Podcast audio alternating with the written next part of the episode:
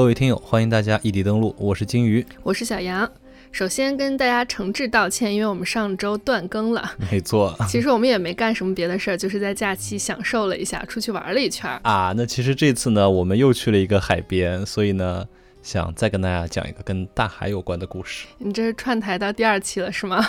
对。加上最近看到有些朋友评论说想听罪案系列嘛，我们有求必应。今天这期节目就跟大家讲一讲这个当年震惊世界、堪比现实版的梅杜萨之筏的鲁荣于二六八二号惨案。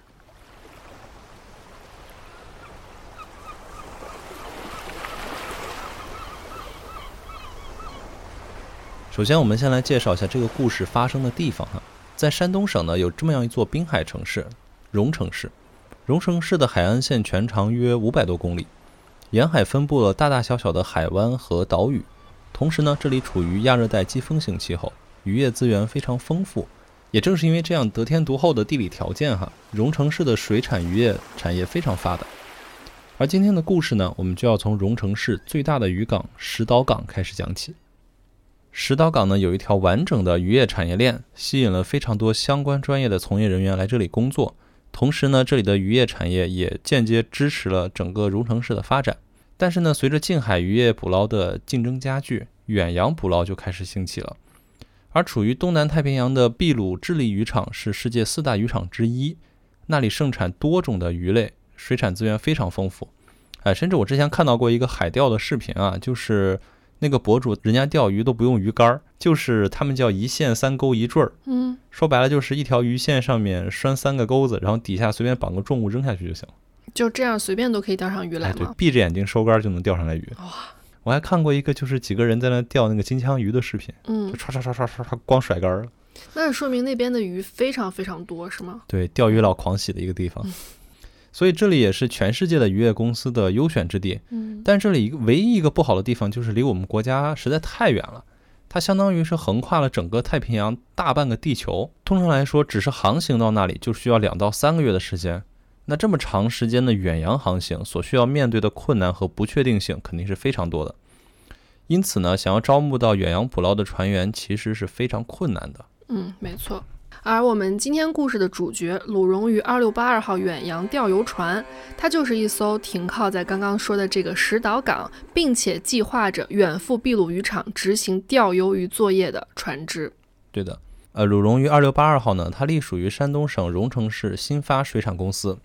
该公司计划在二零一零年年底的时候进行一次远洋钓游作业，但是在招募船员的时候呢，却遇上了很大的阻碍。因为他们计划出航的日期其实也比较临近春节了，再加上远洋作业确实困难，所以船员迟迟都招不到位。嗯，那无奈之下呢，荣成市新发水产公司就委派了第三方的劳务公司帮忙招募船员。嗯，找了一个中介公司。哎，对的。嗯，同时呢，把薪资和福利待遇都相对提高了一些。而且当时呢，有这样一个机制，就是如果你介绍自己的亲朋好友来，一旦顺利上了船，你也能获得一笔介绍费的奖励。嗯，哎，跟咱们的内推一样哈。对对对。我们可以看到，他当时的招聘信息是这么写的哈：上船后的住宿和基础的一日三餐由公司负责，同时呢，每个月会有固定的一千块钱作为基础工资打给船员的家人。另外，没有钓到鱼的话，每年也有四万五千元的基础工资按年发放，为期两年的作业结束后一并发放给船员。除此之外呢，他们还有提成，提成的标准呢是每公斤鱿鱼提成四毛钱。呃，超过一定重量标准之后，哈，他们会升至每公斤提成为五毛钱。嗯，每满一吨鱿鱼，还可以再额外奖励四百元钱。嗯，也就是说啊，出了这趟海，就算一无所获，每年差不多也有四万五加上一万二，也就是五万七的收入。嗯，那两年其实也就是十一万四千元的收入。这时候如果自己再卖卖力气多掉点儿，那两年整个小二十万肯定是没啥问题。那这个收入在一零年左右，其实还真不能算低了。那就这样呢，在两个多月的时间里面，渔业公司招募到了三十五名船员。没错，在出海的一个月前呢，鲁荣鱼号是一直停靠在石岛港的码头上的。一些稍早入职的船员呢，已经在船上开始生活了，差不多有一个月时间了。因为船只是处于整备的状态，然后每天只有一些维护机械呀、整备物资这样的工作。那普通的船员自然也是没有什么重要的工作可以做，所以他们有点无所事事，每天在船上喝酒啊、打牌啊。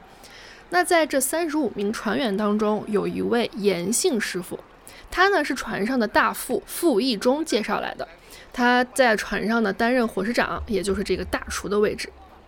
有一天晚上，大概在八点钟左右，这位大厨严师傅突然变得神经兮兮的，跑到甲板上大喊：“杀人啦！杀人啦！”船员们听到后面面相觑，大多都躲在自己的船舱里，不敢出去，也是不太想惹麻烦。有一些大胆的人呢，走到船舱外，却根本看不到所谓的杀人了，或者是根本也没有人有冲突，于是就更加疑惑了。这个严大厨呢，一直大喊大叫，闹到了晚上十二点多。当时的船长李成全把这个严大厨叫进来之后，一顿臭骂，这场风波才算过去。骂过之后呢，船长给大家解释说，因为这个严大厨之前经历过母亲的去世，所以脑子受了刺激啊，然后精神不太稳定。然后大家也是表示啊，理解理解。然而事情还没有完啊，这天夜里呢，有船员起来想找东西吃，因为找东西吃，你肯定是要去找这个大厨嘛，但是却没有找到严师傅。当时呢，船员倒是也没有在意，以为他去上厕所了。可是等了很久都没有见到严师傅回来，于是几名船员呢，因为担心严师傅，就开始四处寻找他。当天夜里呢，港口刮着六级的北风，在船上找不到严师傅后，几个船员就决定下船寻找。一段时间后，他们在石岛港的借口码头发现了严师傅。原来刚才严师傅跳海了。哎，对，其实也是担心他，因为毕竟当天晚上刮的风很大。嗯，那大家都知道啊，这种大型船只，哪怕停靠在码头边上，哈，周围的水也是很深的。冬天的海里那又冷，基本上人掉进去以后，没几分钟可能就没了。对，哪怕不是被淹死的，也很大概率是会被冻死。对，嗯。不过幸运的是，还好严师傅刚刚跳海没多久，就被旁边的渔船给救起来了。嗯。那这件事发生之后呢？船长李成全也是勃然大怒，嗯，就当即命令严师傅立马滚蛋，嗯，不要影响我们出海。对，因为你想把这样一个不安定因素放在船上，嗯，终究是有问题的吧？对吧？那之后呢？严师傅回家休息了几天之后，他又想回到船上去工作，嗯，但是毫不意外的是，船长严厉拒绝了他。对。这场小小的插曲呀，发生在鲁荣于二六八二号出海之前，也为整个事件增添了一股神秘色彩。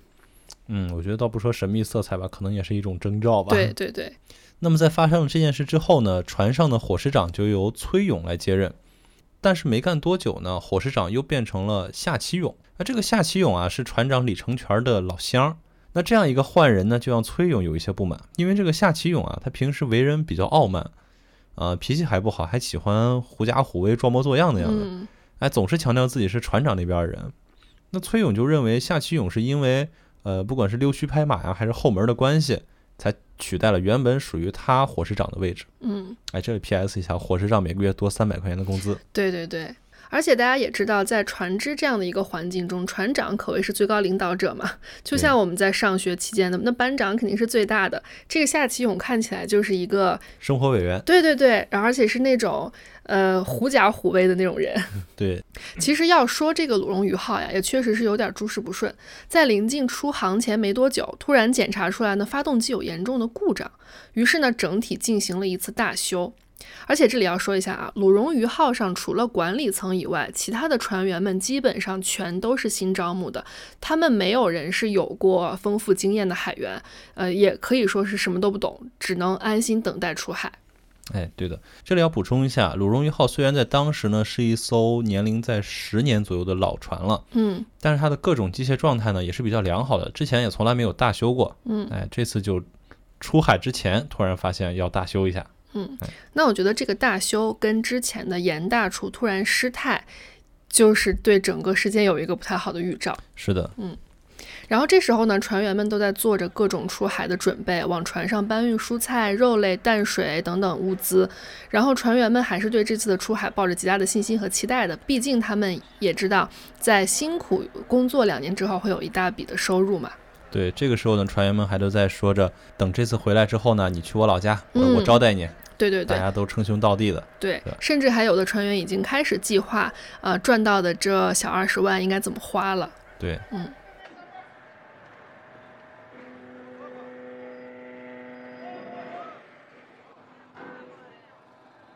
但是呢，在这期间呢，一位来自大连的船员王树斌，他在起航前临时退出了这次远航。嗯。原因呢是因为他的姐姐觉得这次航行的时间啊实在是太长了，而且他总觉得合同里面有不对劲的地方。那听姐姐话的王树斌就这么退出了这次远航。嗯，那至此呢，原本的三十五人队伍缩减至三十三人，王树斌以及严大处就退出了这次远行。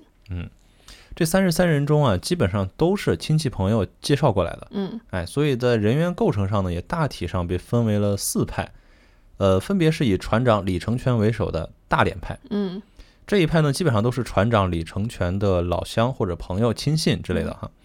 这些人呢，也大多都是船上的管理层，包括有轮机长、大副、二副这些的。嗯嗯，当官的都是李成全的这一派的。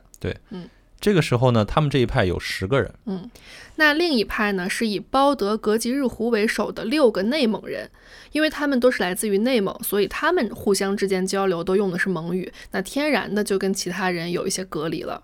对，因为语言都不通嘛。对，嗯，那还有另一派呢，则是以刘贵铎为首的黑龙江帮，嗯，五个人，以及还没有明显站边的十二个中立人士，嗯大概就是这样一个小团体的划分哈。嗯，那我们来看看这几个小团体哈，基本上都是以地区为划分的，都是各自的老乡什么的。哎，但是刚才说到这个刘贵铎啊，我觉得这个人可以单独拿出来讲一下。就在船只出发之前，船员们都在给自己筹备一些远洋的物资的时候，呃，大多数人可能就是囤积一些啤酒啊、饮料啊、瓜子儿啊之类的。这种他们一般也不会囤太多，因为到了海上啊，每过一段时间还是会有补给船的，可以去补充物资。所以呢，大家一般也都不会在出航的时候准备太多东西。嗯，比较累赘。对，而这个刘贵铎他不一样啊，他好家伙，直接带了一百六十五条香烟上船，他从上到下堆满了船舱。嗯哎，为此他甚至向公司申请预支了几万块钱的工钱。嗯啊，别人就问他说：“你带这么多香烟干嘛呀？”嗯，他就说：“啊，没事儿，我爱抽烟，我怕补给船上的烟贵，就囤够了两年的量。嗯。其实这个刘贵铎的确有很多不一般的地方。他早些年呢当过兵，又非常肯吃苦，同时还是一个对感情很认真的人。据说他之所以上船呢，就是为了两年挣够钱回家跟女朋友结婚。那同事们评价他，都说他为人很仗义、很豪爽，而且脑瓜子也转得快，是个好人。哎还有一件事，就是在出发的前一天晚上，嗯船员们聚餐、吃饭、喝酒，这很正常嘛。明天就要远航了，大家一块儿聚个渐餐。渐行。这一场饭局呢，总共花了两千多块钱。嗯船员们就提议说，那大家 A A 吧，对吧？嗯大家也不熟什么的。对嗯但是刘贵铎呢，这个人却不声不响的去前台自己把单给买了。嗯用他自己的话说呢，就是反正上了船也没地方花钱了，这顿呢就当我请了。嗯哎，这一下船员们都觉得这个人真是个仗义的人，嗯是吧，确实这个行为让人觉得他很豪爽、很局气。对，很大方，最最起码是吧？那时间来到二零一零年十二月二十七日，鲁荣鱼二六八二号呢，在鞭炮声中缓缓地驶离了石岛港。但是在这之中呢，还有一个小插曲，就是在这三十三名船员中，其实有十八个人是没有海员证的。其实要说这个海员证啊，办起来也并不复杂。在当时呢，海员证的办理只需要学习三天时间，并考试通过之后，就可以拿到证了。可是如果没有海员证的话，那你在海上就是妥妥的黑工，相当于你没有身份证啊，对，完全不合理也不合法。但是呢，负责招聘的劳务公司却告诉这些没有海员证的船员说，没关系，没有海员证也是可以的，而且待遇都是一样的。他们为了省去麻烦嘛，啊，不想麻烦，就把这个非常重要的环节给省掉了。海员出海出国嘛，他们不需要护照的，这个嗯海员证就相当于是他们的护照和身份证，对，这个是很重要的一个东西，也是海警会一定会检查的。那鲁荣鱼号它这十八名没有海员证的船员是怎么蒙混过关的呢？就在出发的这天啊，这十八名没有海员证的船员先行坐小船离开，他们请了一些有海员证的人来应付海警的检查。嗯等大船应付完了海警的检查之后呢，这十八个没有海员证的人再上船。嗯所以等忙完了这一系列操作之后呢，鲁荣鱼二六八二号的太平洋之旅才正式开始。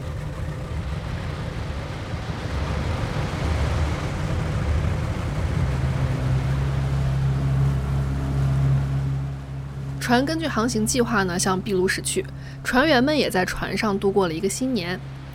路程中也没有额外的工作可以做嘛，大家都通通沉浸在这个新年的快乐里，呃，跟家人打打电话啦，报报平安啦，聊天、喝酒、打牌，打发时间。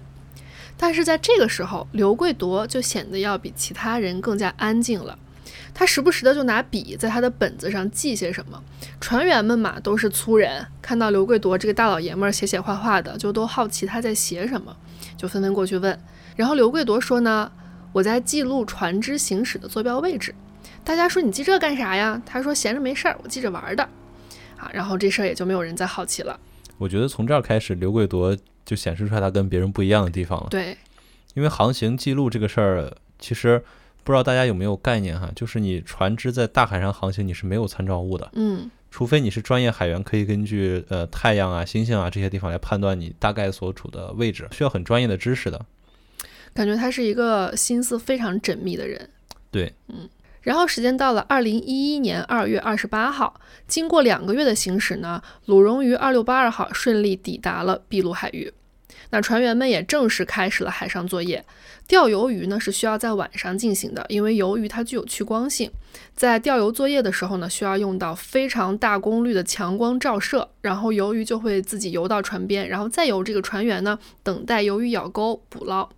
嗯，对，其实钓鱿鱼这个工作啊，在整个的海钓作业里面，应该算是比较简单的一个工作了。嗯，它只需要船员在那里等，然后等鱿鱼咬钩以后捞上来，然后把它剁成块儿就行了。嗯，这是一个完全就是纯体力活的一个工作。对。秘鲁海域的鱿鱼啊，它大小不一，而且差别也非常大。有的大鱿鱼呢，能达到一只有上百公斤，而小一些的呢，会有十几公斤。所以能看出来这个重量的差别是非常大的。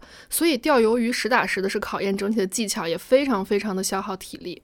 嗯，在刚开始作业的前两三个月时间里啊，船员们都干劲十足啊。毕竟大家在船上，不管是整备的时候啊，还是航行的时候，也都休息了很久了嘛。嗯。那现在呢，就属于卯足干劲儿，就想着赚大钱。那在这些人当中呢，刘贵铎的表现可以说是最突出的一个。刘贵铎他啊是第一次出海，没有任何远洋的经历，也更谈不上钓鱿鱼的经验了。据说他一开始他连渔具是什么都分不清，都不认识。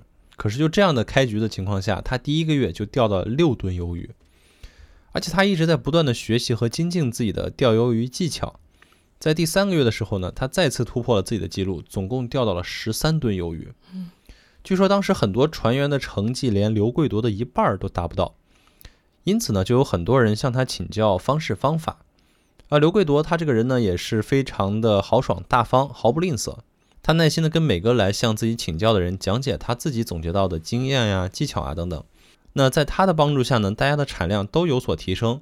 可是师傅到底是师傅啊，所有人都在进步。那刘贵铎他仍然是 KPI 完成最好的那个。嗯，其实整个捕捞鱿鱼的过程啊，除了捕捞鱿鱼，船员们呢是还需要把打捞上来的鱿鱼进行预处理、切块、装盘、冷冻等等。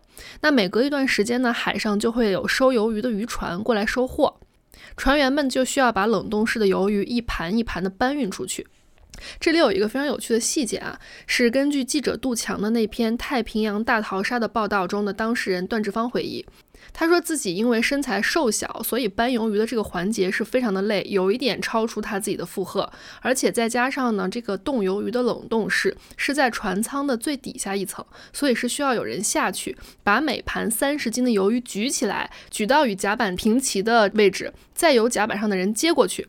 那整个过程中啊，刘贵铎很照顾段志芳，每次都不让他下去。然后轮到段志芳下到这个负一去举鱿鱼的时候，刘贵铎就会帮他去举，完成这个最累的环节。啊，那我们也都知道啊，不管是打捞啊、预处理啊、装箱、搬运这一系列工作的每个环节都是极度需要体力的，再加上他钓鱿鱼本身就是夜间进行的工作。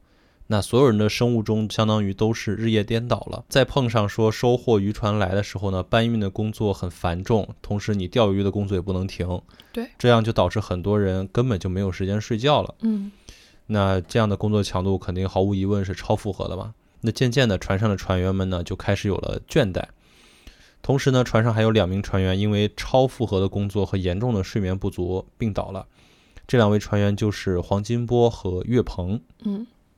船上呢肯定是没有什么医疗条件，更别提配备医生了。所以两位船员就躺着休息，想着年轻力壮，硬扛过去也不是不行吧。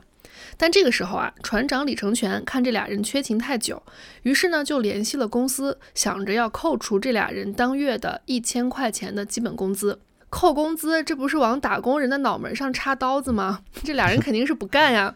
更何况这实实在在是不太合理的工作时间，给自己累病的。所以这俩人当即去找船长理论。船长李成全呢，有着所有领导都具备的优点，就是无法沟通。他不仅不同意俩人说不要停发工资的请求，还把俩人骂了一顿。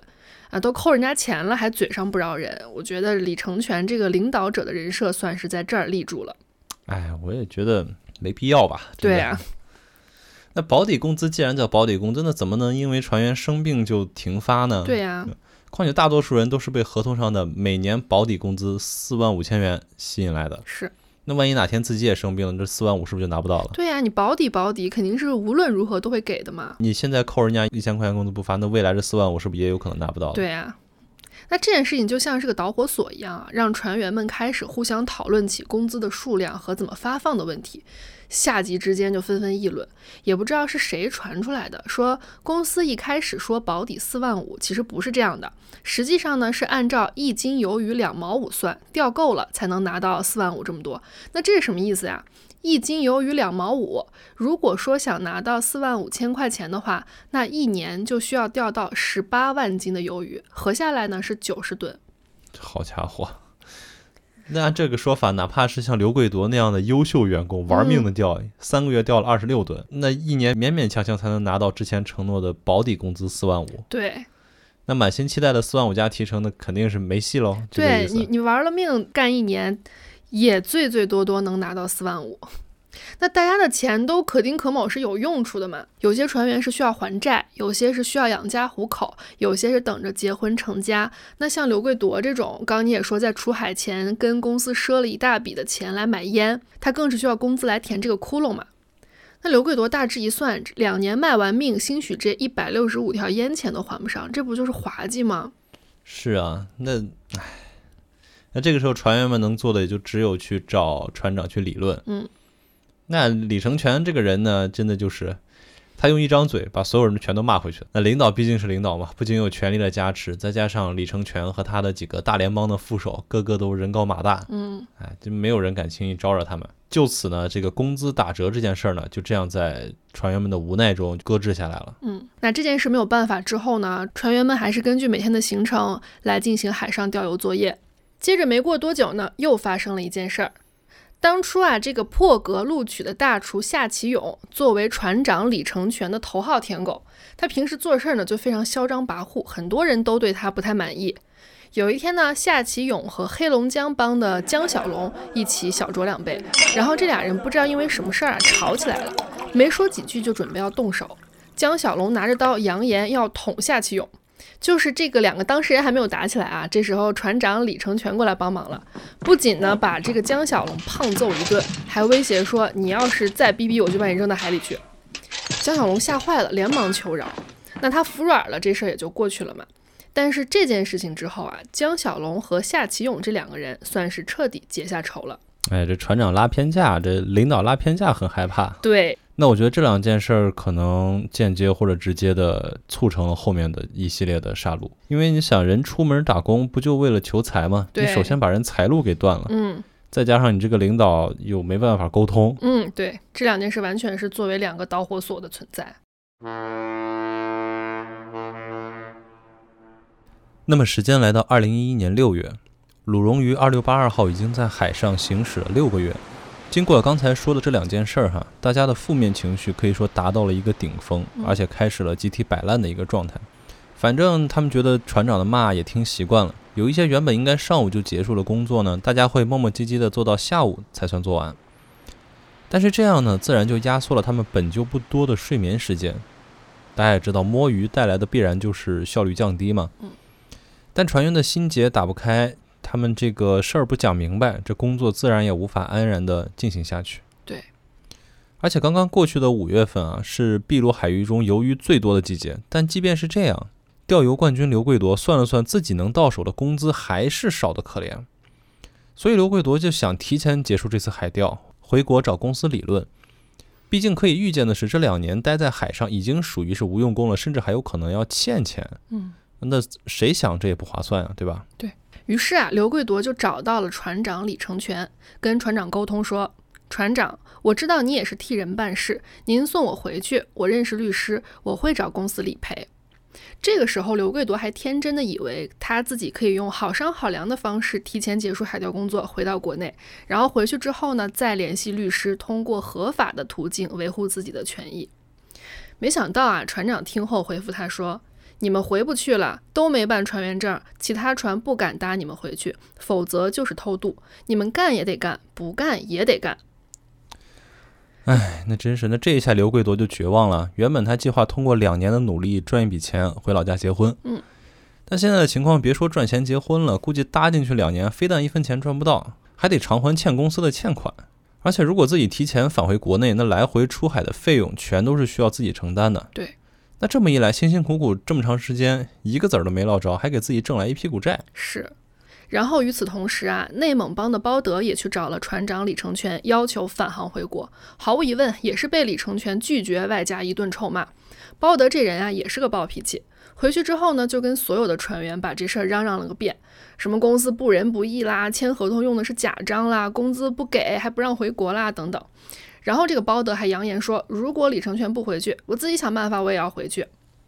也是个狠人啊。嗯，那他们两个人这个诉求可以说是相同了。对，所以这时候刘贵铎在旁边看着这一切，觉得哎，我好像是可以跟包德这个人结盟，感觉包德也是个心狠手辣的人，而且确实他们俩人此时的目的都是赶紧回到国内嘛。于是呢，就想办法联手，他们想劫船回国。他们觉得，既然去找船长李成全好好商量都没有办法解决，那你软的不吃，我们就只能来硬的了。哎，那硬的方法就只剩下劫船了。对，如此一来呢，刘贵铎便开始了自己的计划。他先找到包德，表示想一起劫船，并说呢自己记下了船的航行坐标，哪怕没有船长，我们也能自己回去。包德自己肯定是也想快点回家呀，当下就应了，俩人这就算是结了盟了。哦，那这块他就对上了刚才他一开始就在记航标的这个行为。对，就很难说他到底是在出海之前就预见了此趟行程可能不是很顺利，还是说他原本就是这样一个有细心习惯的人。嗯嗯。然后同时啊，刘贵铎还跟其他的船员说：“咱们干活累，公司很黑，违反最低的工资标准，合同上说的钱咱们肯定是拿不到的。咱们要回国，然后跟公司打官司。我认识济南比较好的律师。”啊，那别人就问这咋回去啊？刘贵铎支支吾吾，没再说别的，只是临走前补了一句：“公海上杀人不犯法。”嗯，虽然，但是大家可能也都知道，这个公海上杀人不犯法完全是一句谣言哈。对，对，因为你不管是船只啊，还是航班啊，嗯，都被视作为国土的延伸。对，没错。也就是说，你只要乘坐的是这个国家的船，你到哪里了？你都相当于在这个国家的土地上。那当时啊，这些船员半信半疑的听信了这句话，可能也正是这句话让他们心里给自己留了一条后路。那在这之后呢，刘贵铎就秘密的串联船员，持续了半个月，几乎所有的船员都知道刘贵铎、包德等人将劫船的事情。嗯，但是却没有一个人向船长和管理层告密。嗯，很团结。对，由此可见这个船长多么不得人心吧？对。那此时此刻呢，秘密谋反的反叛者。浑然不知的管理者，等着看戏的中立者，几乎各占了三分之一，哎，达到了一种微妙的平衡。没过多久呢，刘贵铎在等待的时机很快就来了。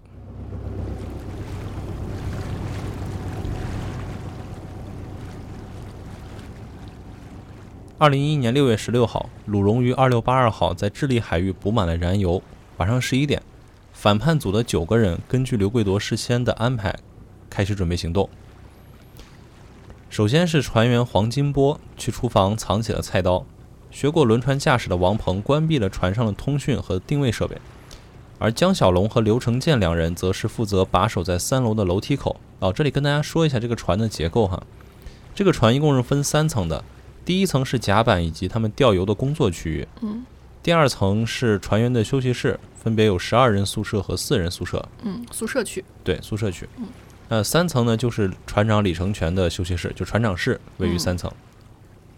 那这个时候呢，船长李成全正在准备上床休息，刘贵夺、包德、二喜、戴福顺四人就风风火火闯进船长室。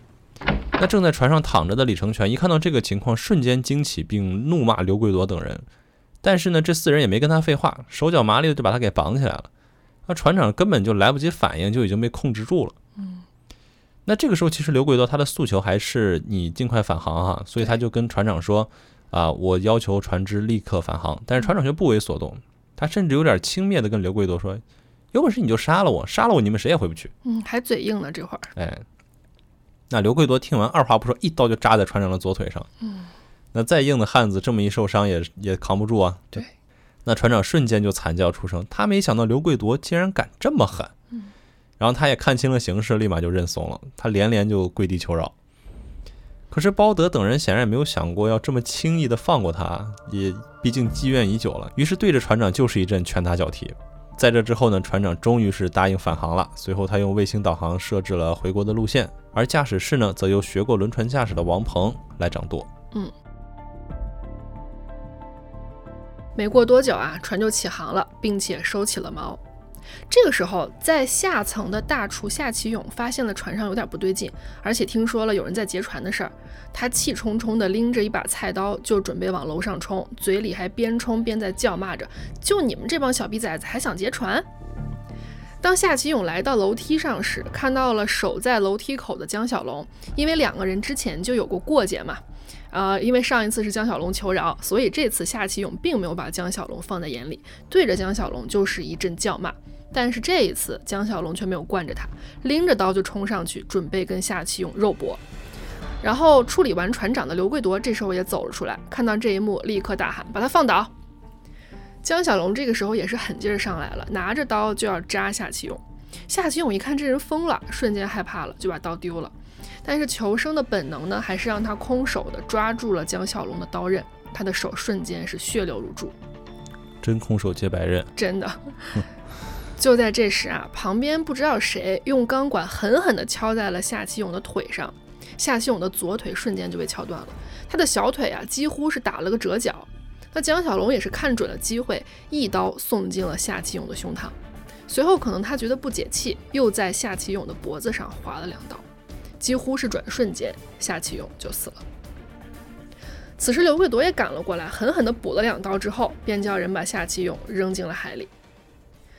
这时是二零一一年六月十七日，鲁荣于二六八二号渔船上发生了第一次杀戮，死亡一人。此时船上还剩余三十二人。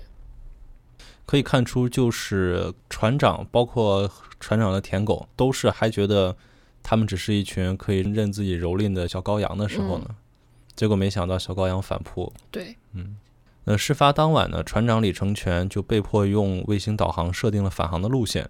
并由王鹏掌舵返航，但是呢，他们因为害怕船上的定位设备突然关闭，公司发现船只消失呢，可能会派出船进行海上搜索。嗯，那为了躲避这个搜索呢，刘贵多决定绕道夏威夷，再一路向西。如果顺利的话呢，五十天后船只将会返回国内。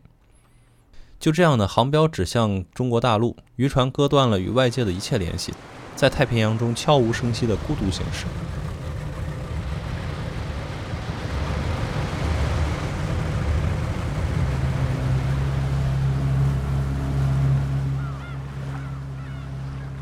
此时呢，船上弥漫着恐惧和紧张的气氛，因为船上的人都知道，船被刘贵夺、包德等人控制，他们是新的统治者。那这个时候呢，鲁荣于二六八二号实施了严格的管控措施，首先就是刘贵夺下令没收全部的杀油刀，反正也不用再捕鱼了嘛，对对吧？用冷藏室的器械重新打磨了九把尖刀，刀刃长二十公分，十分的锋利。呃，刘贵夺也挑选了新的所谓的管理阶层哈。刘贵铎给他们每个人都发了尖刀，相当于是他们的武器。这九人呢，轮流持刀和铁棍，负责在船上巡逻。每四个人一班，他们负责看住全部的船员，不让他们和船长联系。呃，同时呢，防止他们穿救生衣。他还下令把船上的救生筏用钢筋全部焊死，嗯，就是为了防止其他船员乘救生艇逃走。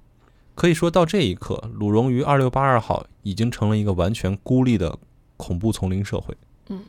而且在这个时候啊，刘贵铎还非常有心机，他把这九人打乱，每四人轮班的这一组呀，四个人当中含有他自己的黑龙江帮，也含有包德的内蒙帮。那也就是说，他不会允许一个帮派抱团在一起去巡逻。他为了互相制衡，就把这九个人分组打乱了。觉得他这还是比较有心机的。这这么说，他还挺像一个将才。嗯，那我们来看一下现在的船上的势力划分，它基本上是这样的。原大联邦，也就是船长李成全那一派的人，被人严密看管起来。呃，内蒙帮和黑龙江帮呢，则联合控制了整艘渔船。这两帮加起来一共有十一名成员，暂时由刘贵铎主持大局。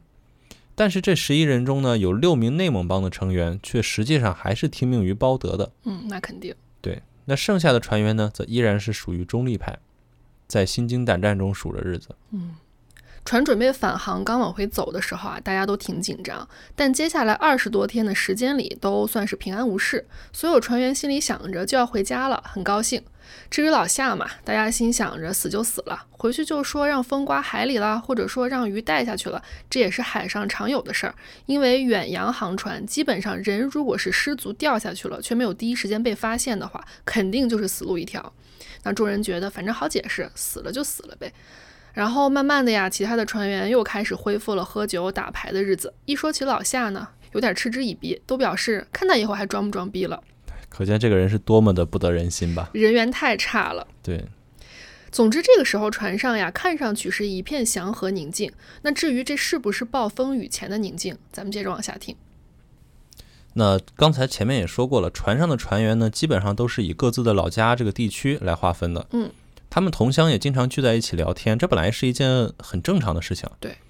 但是这个时候的刘贵夺不知道是不是因为杀过人之后，他的疑心变重了，总觉着他们聚在一起叽叽咕咕的聊天是在密谋反了自己，心虚他。对。嗯。于是呢，他整天就紧张兮兮的，稍微有点风吹草动就容易剑拔弩张。嗯。但好巧不巧的是，这个时候不知道从哪传来了一个谣言，说啊，有人要把他们劫船的一伙人给绑了，回去向公司邀功。而且那段时间呢，船的油耗突然变大了，比平时多了好几倍。这个情况呢，就让刘贵夺很紧张，他一直就在骂着说：“妈的，到底咋回事啊？”之类的。嗯。于是呢，刘贵夺顺理成章的就怀疑管理层中负责渔船检修和维护的轮机长温斗在策划反抗，想偷偷破坏船只，阻挠他们回国。嗯。他觉得他可能想提前把油先用完了，哎，船没油了，就只能搁置在海面上等待救援了，回不去了。对。这个温斗也是船长李成全那一派的大联帮。对，温斗和他一个亲兄弟温密，他们两个人是负责船上的渔船检修和轮机工作的。嗯啊，那就在这个时候呀，中立派的伯福军找到了刘贵多，告诉他说：“那个我听岳鹏说呀，温斗他们要反叛，还想拉我参加。”说完之后啊，伯福军还一个劲儿地说：“其实我觉得问题也不大，他们估计呢，也就是想把船给抢回来。这船上死了人，不可能再开回去接着钓鱿鱼了。总之说了很多好话。这个时候的伯福军估计也是想着大事化小，小事化了，不要再惹麻烦了嘛。对。然而刘贵夺只是默默地听着他的话，他也不说话，只是表示自己知道了，并且告诉伯福军说：“你别害怕，我会处理的。”那伯夫君走后呢？刘贵夺立刻就跑去找包德商量对策。嗯，经过一阵讨论之后啊，俩人都觉得，既然如此，那把他们都杀了，就没有人敢反抗。唉，于是呢，他们决定杀死六个人。这六个人的名单呢，由刘贵夺来拟定的。他们分别是温斗、温密两兄弟，二父王永波和岳鹏、刘刚、江树涛这六人。为了增大武力值、拉高赢面呢，他们说服了两个中立派的人加入了此次行动。分别是冯新燕和梅林胜。那说到这两个新人呀，黄金波曾经试图拉拢冯新燕参加他们的第一次劫船行动，这个冯兴燕没有答应。那这次刘贵夺一伙人是怎么说服他的呢？其实很简单，包德去跟冯新燕说：“我们现在准备杀掉岳鹏、王永波这伙人，你如果不参加，就把你扔海里。”这赤裸裸的威胁呀！那冯新燕想了想，也就答应了。那没有办法，他没有其他选项了。对啊，那要不死，要不杀人，对，那肯定是死道友不死贫道啊。唉，而梅林胜呢，目睹了火石长夏启勇被杀死后，包德这次拉他入伙，他也立刻答应了。那就是他掌握着人家杀人的这个证据呀，他也没有办法，对，只能入伙了。嗯，那在新人搞定之后呢，剩下的就是动员其他的老人。嗯，动员的过程其实也很简单。刘贵多说，船长那帮大连人想反抗，他们如果成功了的话，你们谁也别想活。嗯。如果你们不想死的话，我们就先把他们弄死。嗯，就是主打一个先下手为强。对，那动员过后呢，刘贵夺就开始分发武器，像杀油刀啊、鱼叉呀、钢管和他们刚磨出来的尖刀啊等等。嗯，那这天当晚呢，刘贵夺就带领梅林胜、王鹏、丁玉明三人在舵楼看守船长掌舵，呃，冯新燕呢负责望风，包德呢则带领其他六人动手。刘贵夺啊，为了掩盖杀人弄出的巨大动静，他将渔船上的喇叭打开放音乐，把音量调到最大声。这个时候啊，高亢的歌声响遍整个渔船。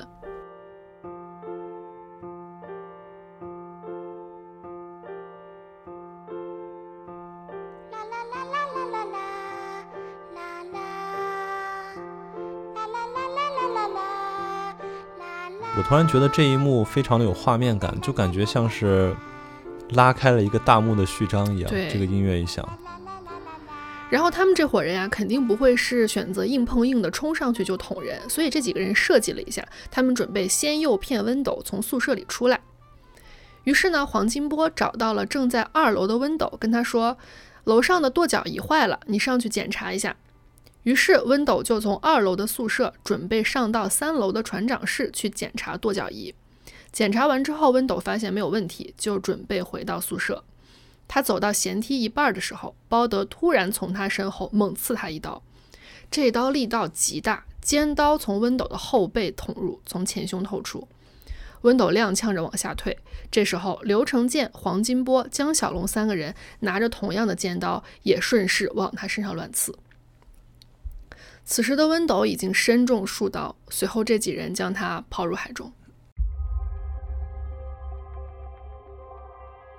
那这个温斗呢，也是成为了这一天血腥之夜的第一个受害者。对，在温斗遇害后呢，包德等人就来到了二楼的四人宿舍。呃，温斗和他的兄弟温密是住在同一个宿舍的。嗯，那包德几人呢，还是先礼貌性的敲了敲门。嗯，这个时候开门的是大轮长王延龙。一开门呢，黄金波就把刀架在了王延龙的脖子上，把他制服起来。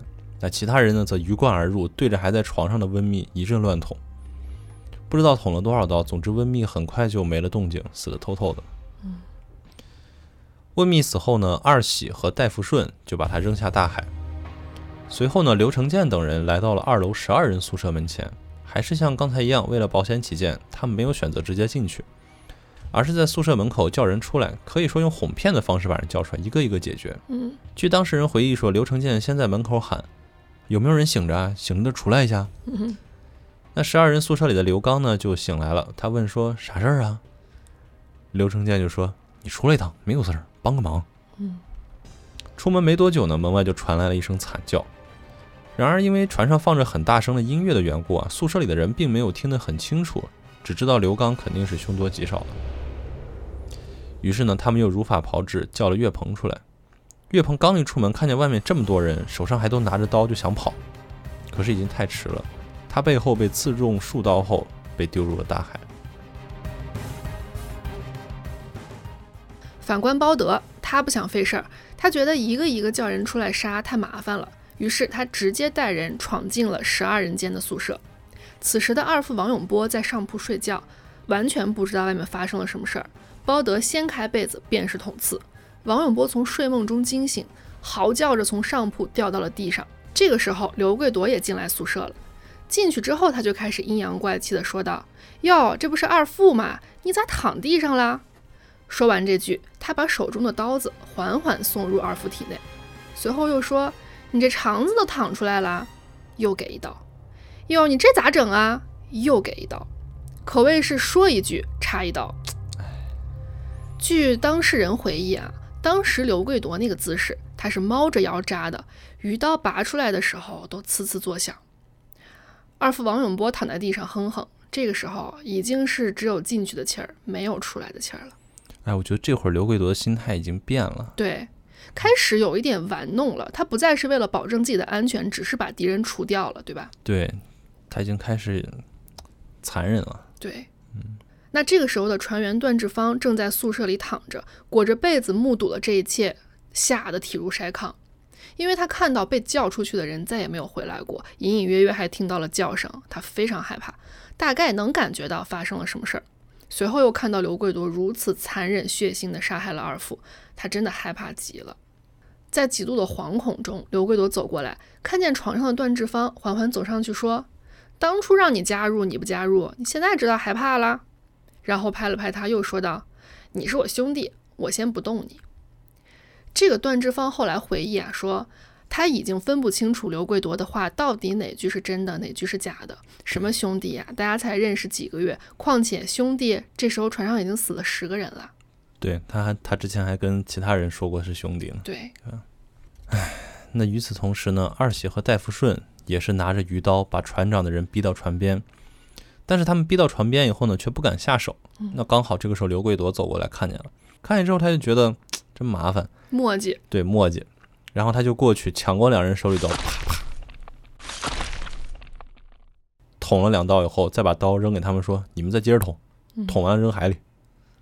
就开始做起示范了，开始教学了。对呀、后来刘贵夺甚至还经常提起这件事儿来数落二喜，他说：“你看你这点事儿都做不了，他也完蛋了。”那这场杀戮呢，持续了整整一夜。到第二天凌晨的时候，船员江树涛在渔船的右舷廊处被刘贵夺一伙人杀害后抛海。船员陈国军在渔船前甲板处被刘贵夺直接推入海中。那当日下午呢，吴国志也被刀捅后被迫跳海。那告密又被怀疑叛变的伯夫君自然也是在劫难逃。刘贵夺杀他的理由其实很简单，就是因为他在告密的时候帮着温密他们说了几句好话。嗯，哎，刘贵夺在分配武器的时候就告诉梅林胜和王鹏说：“拿着，你们俩也手上也沾沾血，问问伯夫君他有没有银行卡，能敲一笔就敲一笔，没有的话就直接放倒。”于是呢，伯夫君也被二人袭击，堵在船边，流血不止。过来的刘贵夺呢，一脚将他踹进了大海。那这天晚上，船上唯一的大学生马玉超，在目睹了刘贵夺杀人的过程后失踪了。刘贵夺派人检查了救生衣，发现并没有少，那只能当这孩子是自己跳海了。马玉超在失踪前在船上留下了一本日记，很不幸的是，这本日记最终被刘贵夺发现并扔进了大海里。所以现在日记上的内容，我们自然也是不得而知了。那这个时候，时间是二零一一年七月二十一号，鲁荣于二六八二号渔船上发生了第二次杀戮，死亡九人，失踪一人，船上还剩余二十二人。第二次大屠杀过去的仅仅四天后，鲁荣于二六八二号上又迎来了第三次杀戮。第一次只死了一个大厨夏启勇，这还能说是失足掉海里去了。那第二次足足死了十个人，刘贵夺自己也很清楚，这事儿没办法解释，他们也不能根据原计划回国了。于是刘贵夺决定改变航线，偷渡去日本。根据案情材料记载，二零一一年七月二十四日的中午，刘贵夺在甲板上召集全体船员来开会。他称啊，去日本需要钱，我要联系人给大家来办假证件，所以要求船员们假装生病，通过卫星电话向家人索要五千块钱，转账到一张邮政卡上。那这张卡后面经证实是刘贵夺女朋友的卡。毫无疑问，刘贵夺的做法激起了大家的矛盾和猜忌。况且能选择远洋出海作业做这么辛苦的工作，那说明很多船员家里的条件是不富裕的，根本拿不出五千块钱。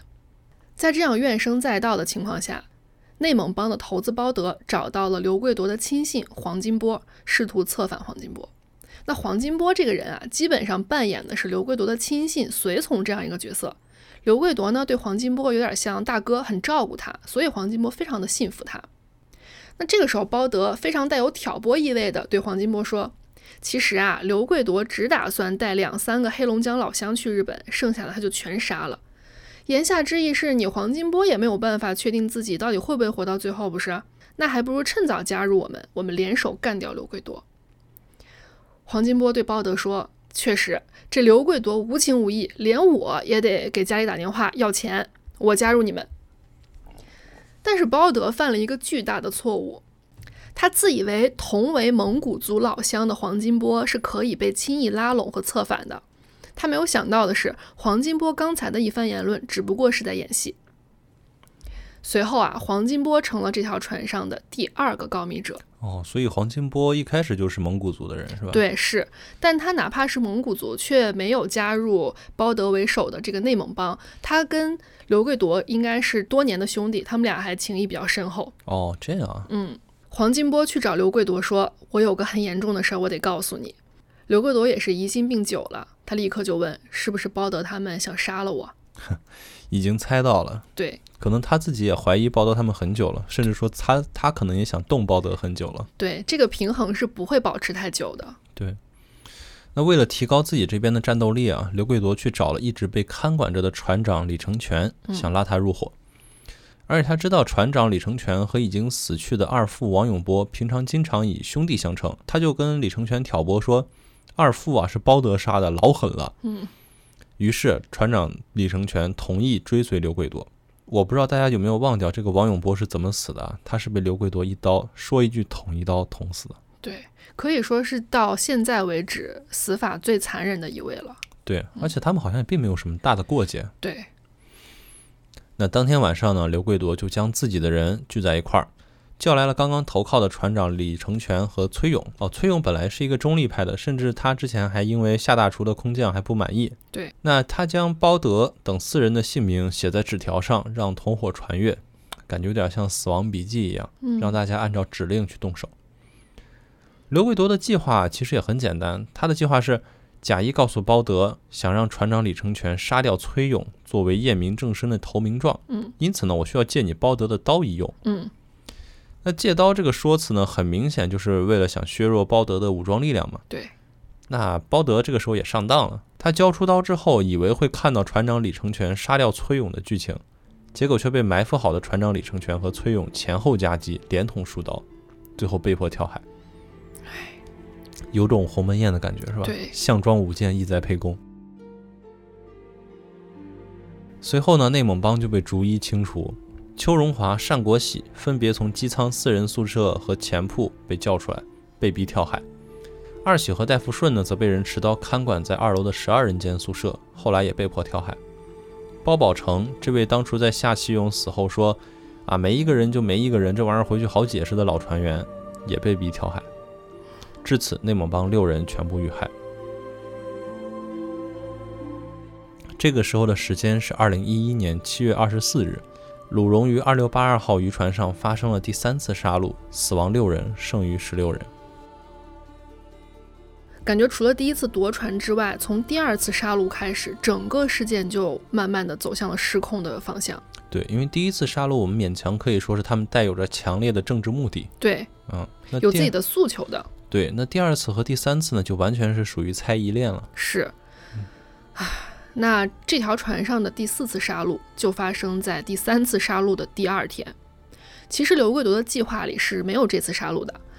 经历了第三次之后，他收了所有人的刀，并称不再杀人了。但其实这个时候大家已经人心惶惶，没有人会相信他说的话了。对，但这第四次杀戮，我觉得是比较充满了戏剧性的。当天晚上的凌晨四点多，船员发现船底机舱进水了，船身开始倾斜。检查后呢，发现是船底总阀被人打开了，而知道这个开关的人只有大管轮王延龙这一个人。而与此同时，王延龙失踪了。为了不让船体沉没，刘贵铎让大家用手边的木板呀什么的钉一些逃生用的木头筏子，把物资赶紧往上运。海底总阀被打开呢，意味着船就有沉没的危险了。鲁荣于二六八二号这时候不得不发出求救信号，但求救自然就会被海洋警察发现他们所在的位置，也就意味着这前面的几次杀戮很快就会暴露。对，就在他们手忙脚乱的将求生木筏差不多快弄好的时候，嗯，大联邦的大副傅义忠上了木筏，连同之前的中立派的宋国春、龚学军和丁玉明三人都穿好了救生衣，剪断了绳子。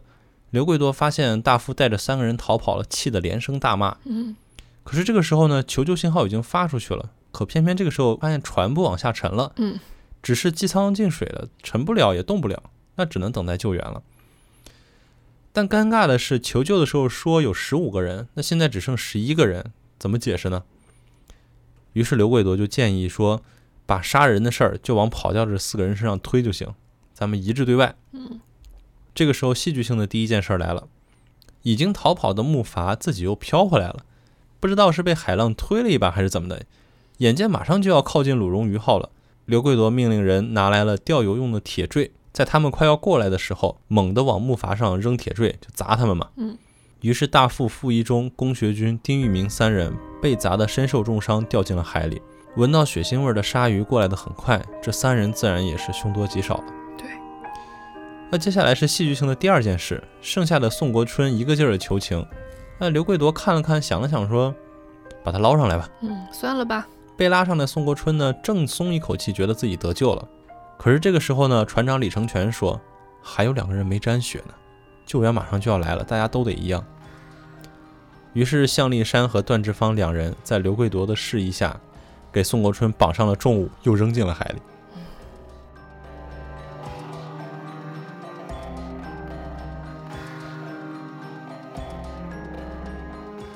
接下来，剩余的十一名船员能做的就是等待救援。这天是二零一一年七月二十五日，鲁荣鱼二六八二号渔船上发生了第四次杀戮，死亡五人，剩余十一人。在剩余的十一人里啊，刚开始的黑龙江帮还剩下刘贵铎、江小龙、黄金波、刘成建和王鹏这五个人；大连帮还剩下李成全、段志芳、崔勇这三人；中立派呢还剩冯兴燕、梅林胜、向立山三人。刚开始的内蒙帮全部遇害。然后我们可以现在来梳理一下整个事件的死亡人数哈。第一次杀戮只死了夏启勇大厨一人。嗯。呃，第二次呢，是因为猜忌轮机长温斗要造反，对，然后带来的杀戮，死亡了十个人。对，呃，第三次呢，则是怀疑包德，嗯，哎，清除了整个内蒙帮，对，六人。对，那第四次呢，就是一次意外的杀戮，嗯，死了四个人，还有一个人王延龙是失踪了，对，估计是自己跳海了。我估计他想的是。玉石俱焚了。对我在死之前，我害你们传承了，大家都别活。对，至此呢，鲁荣于二六八二号上已经死亡二十二人，仅剩十一人。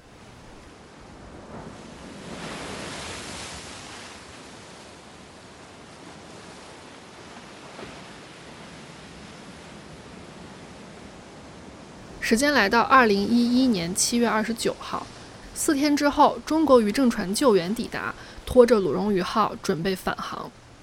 船上的这十一个人在等待救援来之前呢，就在刘贵铎和船长李成全的带领下编好了证词，对好了口供，谎称是包德一伙人行凶之后乘着木筏逃走，剩下了十一名幸存者。而且他们将船身里里外外都清理了个遍，试图掩盖事实和真相。到此时，还在用侥幸心理妄图逃过法律的制裁。二零一一年八月十二日，航行了半个月之后，鲁荣于二六八二号回到了荣城市石岛港码头。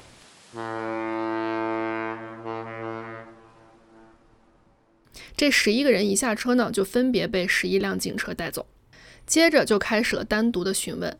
尽管之前这十一个人开了会，对好了口供，背熟了说辞，自以为做足了充分的准备，但毕竟那不是事实，也不可能细致到面面俱到。所以在审讯的过程中，这十一个人的回答纷纷露出了马脚，很多过程上也都出现了相互矛盾的地方。同时呢，警方在船上通过勘查以及卢米诺测试，发现了大量不同形状的血迹。经过检测呢，和失踪船员的 DNA 是相符合的。到这儿啊，很多人也不再坚持了。黄金波第一个交代了整个事件的真相，随后其他人呢，也纷纷向警方供述了这场大屠杀的细节。那在当时呢，这一场海上大屠杀的事件也是震惊了全国。嗯，呃，判决结果呢很快就出来了。二零一三年七月十九号，山东省威海市中级人民法院作出判决：刘贵铎、江小龙、刘成建、黄金波四人犯故意杀人和劫持船只罪，判处死刑；李成全犯故意杀人罪，判处死刑；王鹏犯故意杀人罪，判处死刑，缓期两年执行。冯兴燕犯故意杀人罪，判处无期徒刑；梅林胜、崔勇犯故意杀人罪，有期徒刑十五年；向立山犯故意杀人和盗窃罪，判处有期徒刑五年，并处罚金一万元；段志芳犯故意杀人罪，判处有期徒刑四年。二零一七年，也就是四年后，刘贵铎、李成全等人被执行死刑。那到了这里啊，我觉得这件惨案在法律层面上的流程可以说是已经结束了，每个人呢都得到了应有的惩罚。但是这件惨绝人寰的事情呢，留给我们的震撼和思考还远远没有结束。我们也看到，在互联网上有很多解读刘贵铎等主要犯人的性格经历。从他在黑白颠倒的调油作业中毫无怨言，然后还默默积累经验，以及出海前花费两千多块钱请全船的船员吃饭，还有他想改变航线去日本，向船员勒索钱财，然后命令大家把钱打到女友卡中等等这些事情，可以看出他确实是一个心思缜密、脑子灵活，而且肯吃苦的人。对。呃，其实我觉得他可能当时并没有真的想要去日本，嗯，他可能那个时候说要去日本的时候，就觉得自己已经没救了，对，没救了，退无可退了，对，已经退无可退了，所以他就想着临死前给自己在乎的人再留下点啥，对，能有多少算多少吧。是，嗯，那杀人毫无疑问啊，是绝对没有任何讨论必要的错误行为。我们也不是想为任何杀人的犯罪者解释，但我觉得我们需要思考的是这一切的起因。那刘贵夺的目的是挣到合同上承诺的钱，用两年的努力换来工资，回家结婚。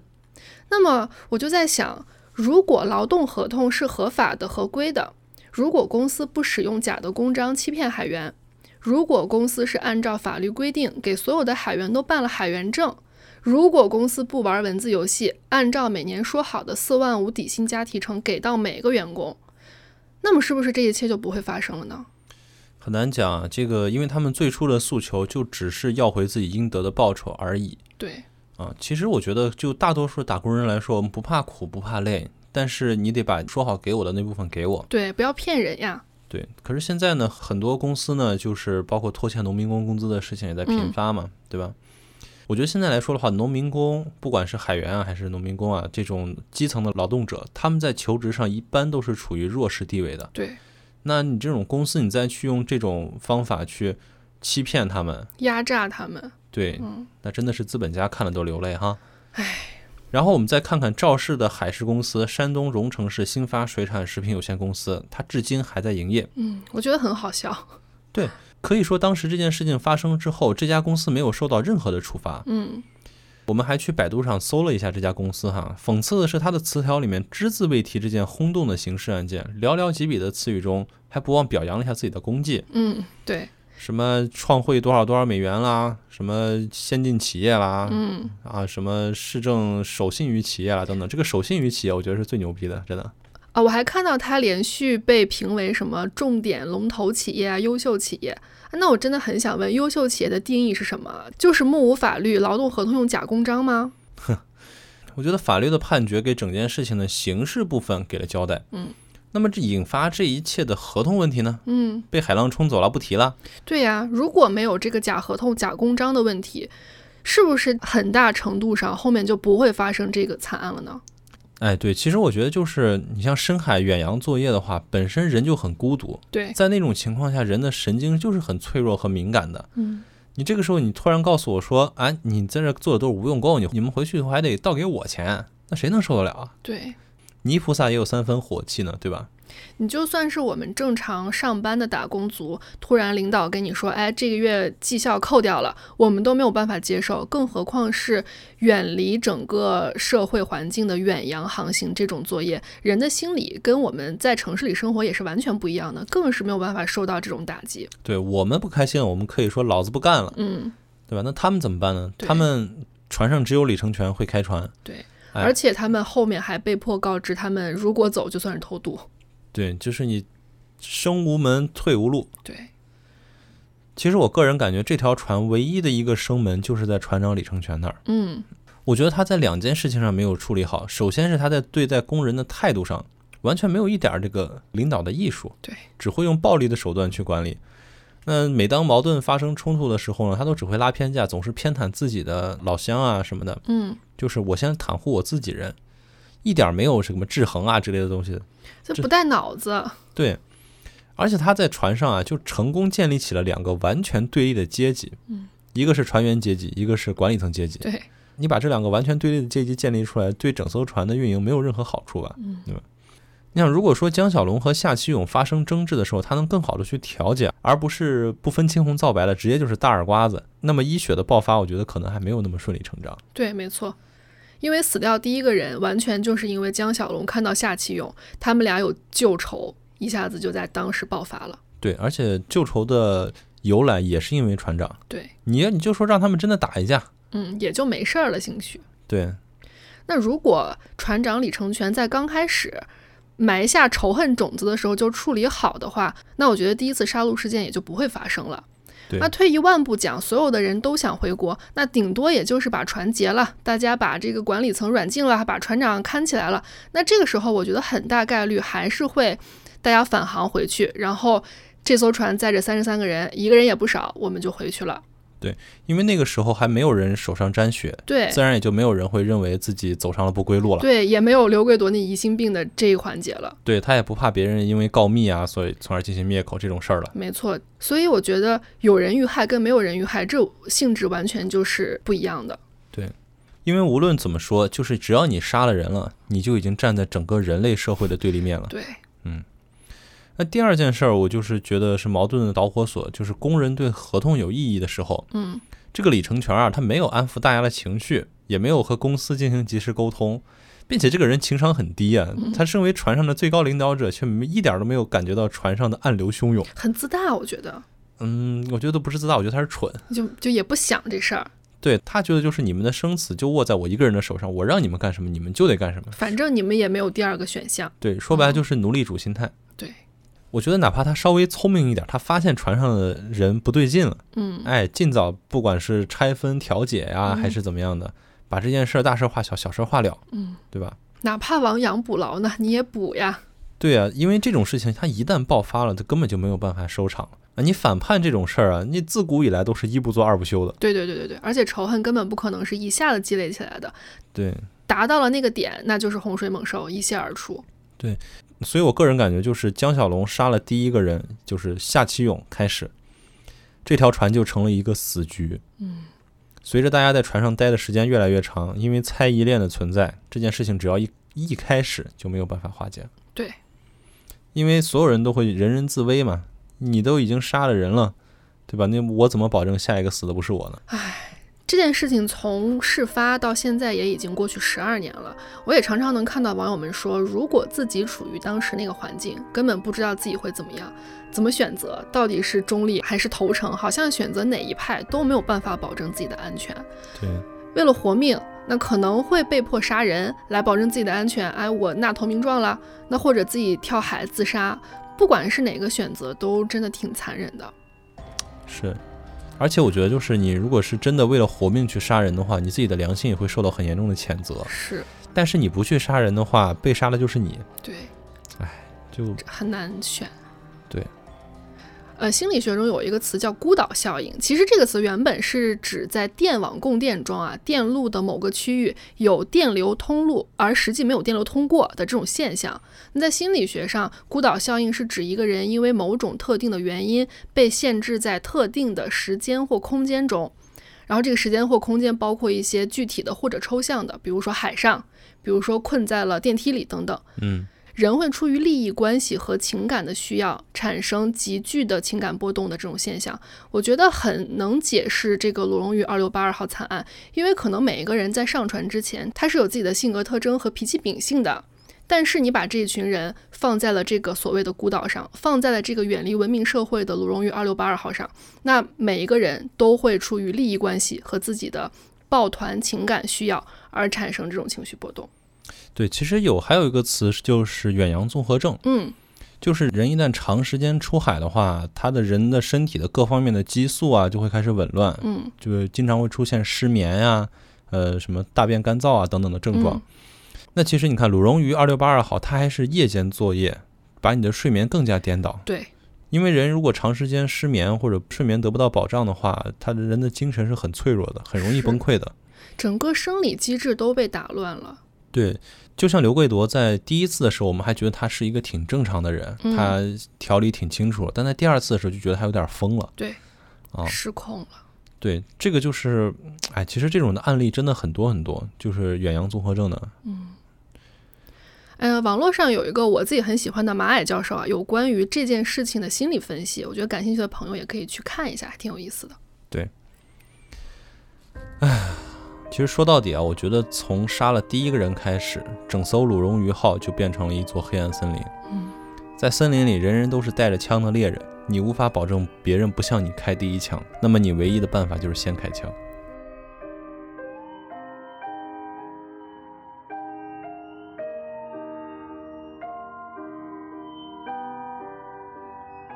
好的，以上就是我们本期关于鲁荣鱼二六八二号惨案的所有内容，希望大家可以喜欢。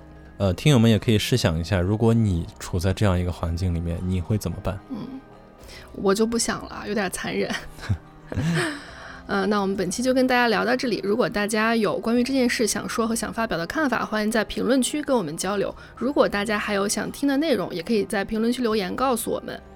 我们的节目在小宇宙、喜马拉雅、网易云音乐、QQ 音乐和苹果 Podcast 上都有同步的更新，欢迎大家订阅。如果喜欢我们的节目，也可以把它推荐给你们的朋友。哎，感谢感谢。嗯，那我们今天的节目就到这里了，我们下期再异地登录，拜拜，拜拜。